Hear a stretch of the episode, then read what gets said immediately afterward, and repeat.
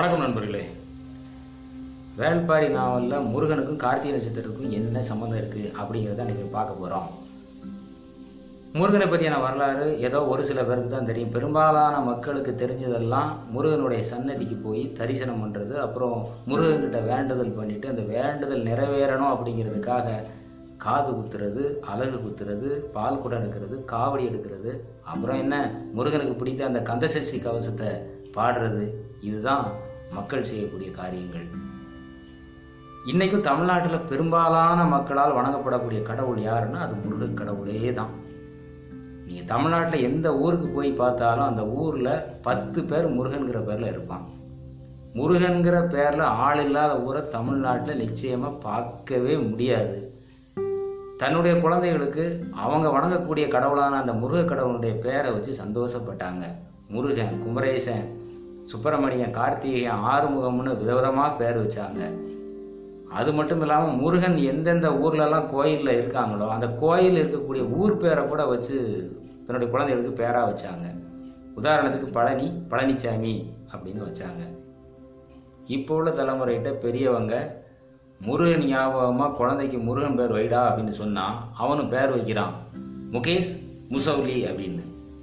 என்னடா முருகனுக்கு முசௌலிக்கு என்னடா சம்மந்தம் அப்படின்னா ஏன் சம்மந்தம் இல்லாமல் இல்லை? முருகனுக்கு முதல் எழுத்து என்னது? மூ தானே. அதே மாதிரி முசோலிக்கு முதல் எழுத்து என்னது? மூ தானே. சம்மந்தம் இருக்குல்ல அப்படின்னு சொல்கிறாங்க நாகரிகம் முத்தி போச்சுங்கிறது இதுதான் போல. இன்னும் சில பேர் இருக்கிறாங்க. யாரை பார்த்தாலும் முருகனை பார்க்குறதாவே நினச்சிட்டு வணக்கம் முருகா வா முருகா நல்லா இருக்கியா முருகா? அப்புறம் வரட்டுமா முருகா? அப்படின்னு சொல்லிட்டு யாரை பார்த்தாலும் முருகா முருகான்னு சொல்லக்கூடிய நபர்களும் இருக்காங்க. சரி மு இதெல்லாம் இருக்கட்டும். கார்த்திகை நட்சத்திரத்துக்கு உண்மையிலேயே பெயர் வைத்தது யார்? கார்த்திகை நட்சத்திரத்துக்கு பெயர் வைத்தது முருகனே தான். எப்படி?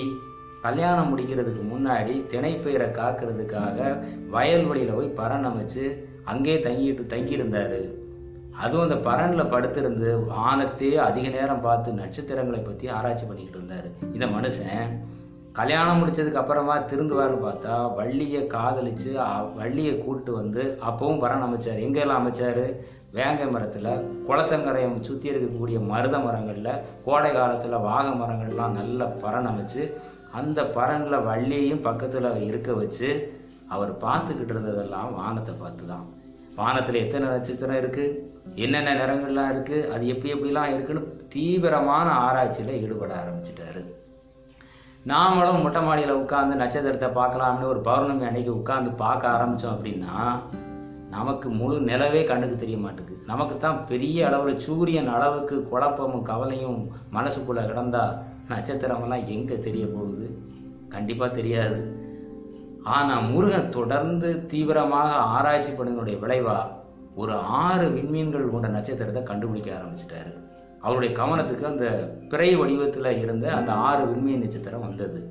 அதை ஒவ்வொரு நாளும் அதை ரொம்ப கவனமாக பார்க்க ஆரம்பிச்சாரு. அந்த நட்சத்திரம் மாலையில் எந்த இடத்துல இருக்குது இரவு எட்டு மணிக்கு எந்த இடத்துல இருக்குது நடுச்சாமத்தில் எந்த இடத்துல இருக்குது அதிகாலையில் எந்த இடத்துல இருக்குது காலையில் எந்த இடத்துல இருக்குது அது கூட நின்றுக்கிட்டு இருக்கிறது யார்? உட்கார்ந்துக்கிட்டு இருக்கிறது யார்? போகிறது யார்? வாரது யார்? எல்லா விஷயத்தையும் தீவிரமாக ஆராய்ச்சி பண்ணி ஒரு முடிவுக்கு வந்தார். அந்த ஆறு விண்மீன்கள் கூட்டத்தோடு எப்பொழுது நிலவு இணைந்திருக்கிறதோ அப்பொழுது மழை பொழிய ஆரம்பித்தது கார்காலம் தொடங்கியது அப்படிங்கிறத கண்டுபிடிச்சாரு. அதே மாதிரி இந்த ஆறு விண்மீன்கள் கூட்டத்தோடு எப்பொழுது சூரியன் இணைந்திருக்கிறதோ அப்பொழுது தீ அதாவது வெப்பம் வெயில் சுட்டு எரித்தது என்பதையும் கண்டுபிடித்தார்.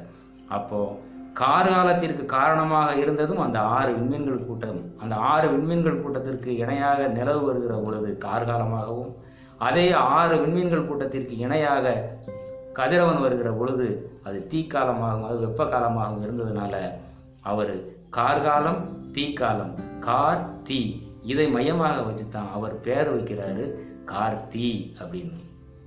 இதுதான் காலப்போக்கில் மருவி கார்த்திகை அப்படின்னு மாறி போயிருச்சு. வள்ளி ஒரு நாள் கேட்டாங்க.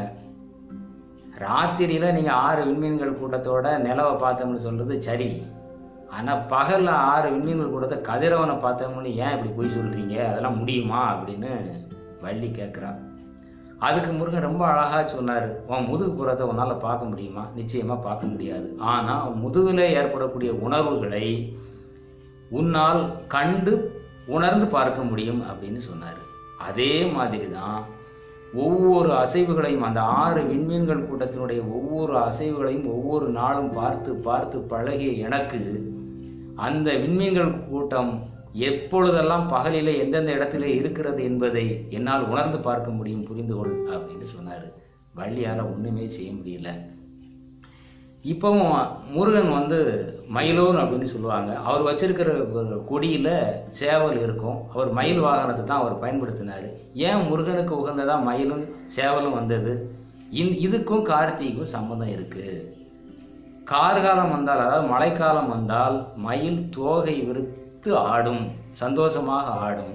மயில் என்பது மழை விரும்பியது கார்காலத்திற்கு உரியது. சேவல் என்பது காலையில் சூரியன் உதிச்ச உடனே சூரியனை பார்த்து கொக்கரக்கோ அப்படின்னு சொல்லிட்டு அதுக்கு ஒரு குட் மார்னிங்லாம் சொல்லும். கதிரவனை விரும்பி கதிரவனை விரும்புவது சேவல். மயில் மழை விரும்பி சேவல் கதிரவன் விரும்பி.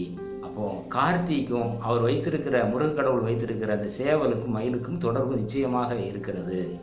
ஆறு விண்மீன்கள் கூட்டத்தை மையமாக வச்சு தான் முருகனுக்கு ஆறுமுகங்கிற பெயரும் ஆறுபடை வீடுங்கிற விஷயமே வந்தது. அதே மாதிரி தமிழ்நாட்டில் காலங்களை ஆறு காலங்களாக பிரித்ததுக்கு காரணமே அந்த கார்த்திகை நட்சத்திரம் தான். அந்த ஆறு விண்மீன்கள் கூட்டம் தான்.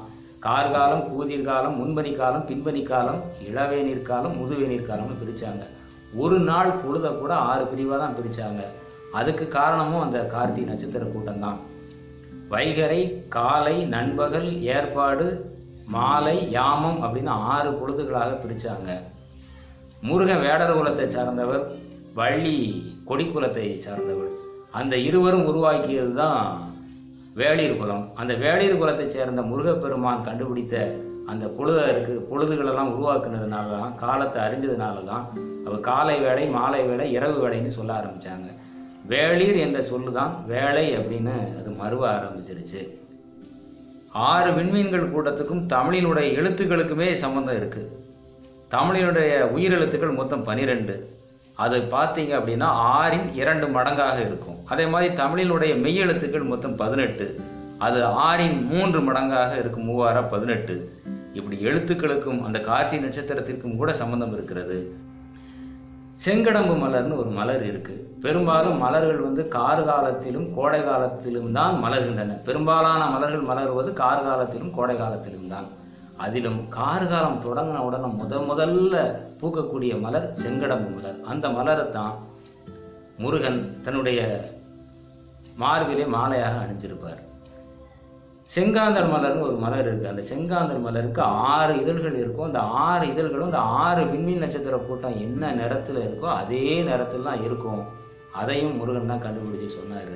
முருகனுக்கு உரிய மலர் அந்த செங்காந்தர் மலர்.